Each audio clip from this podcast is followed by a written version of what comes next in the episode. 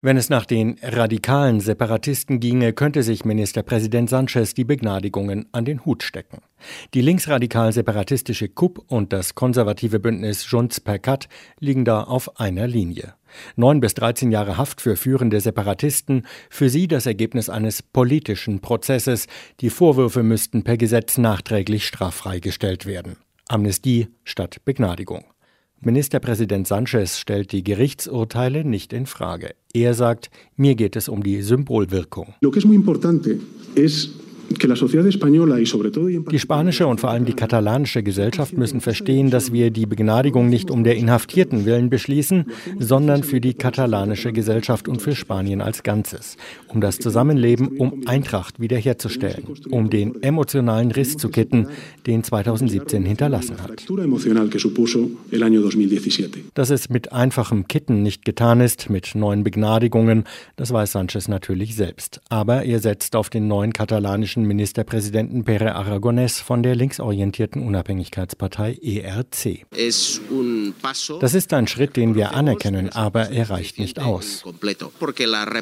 Repressionen sei die katalanische Gesellschaft ausgesetzt, das zeige sich an vielen Stellen, zum Beispiel beim Thema Finanzen.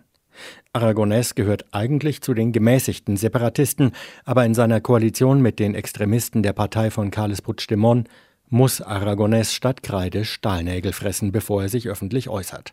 Ganz egal, wie dialogbereit gegenüber Madrid er vielleicht insgeheim sein mag. Sanchez ausgestreckte Hand bleibt also irgendwie in der Luft stehen und die Opposition in Madrid erklärt ihn schon für den Versuch zum Vaterlandsverräter. Pablo Casado, Chef der konservativen Volkspartei. Er benutzt einen Gnadenakt, um dem Rechtsstaat den Gnadenschuss zu verpassen. Fairerweise muss man sagen, nicht nur die Opposition denkt so. Sehr, sehr viele in Spanien finden, die Putschisten hätten keine Gnade verdient. Erst recht, wo einige sogar verkündet haben, sie würden jederzeit wieder zum Referendum aufrufen.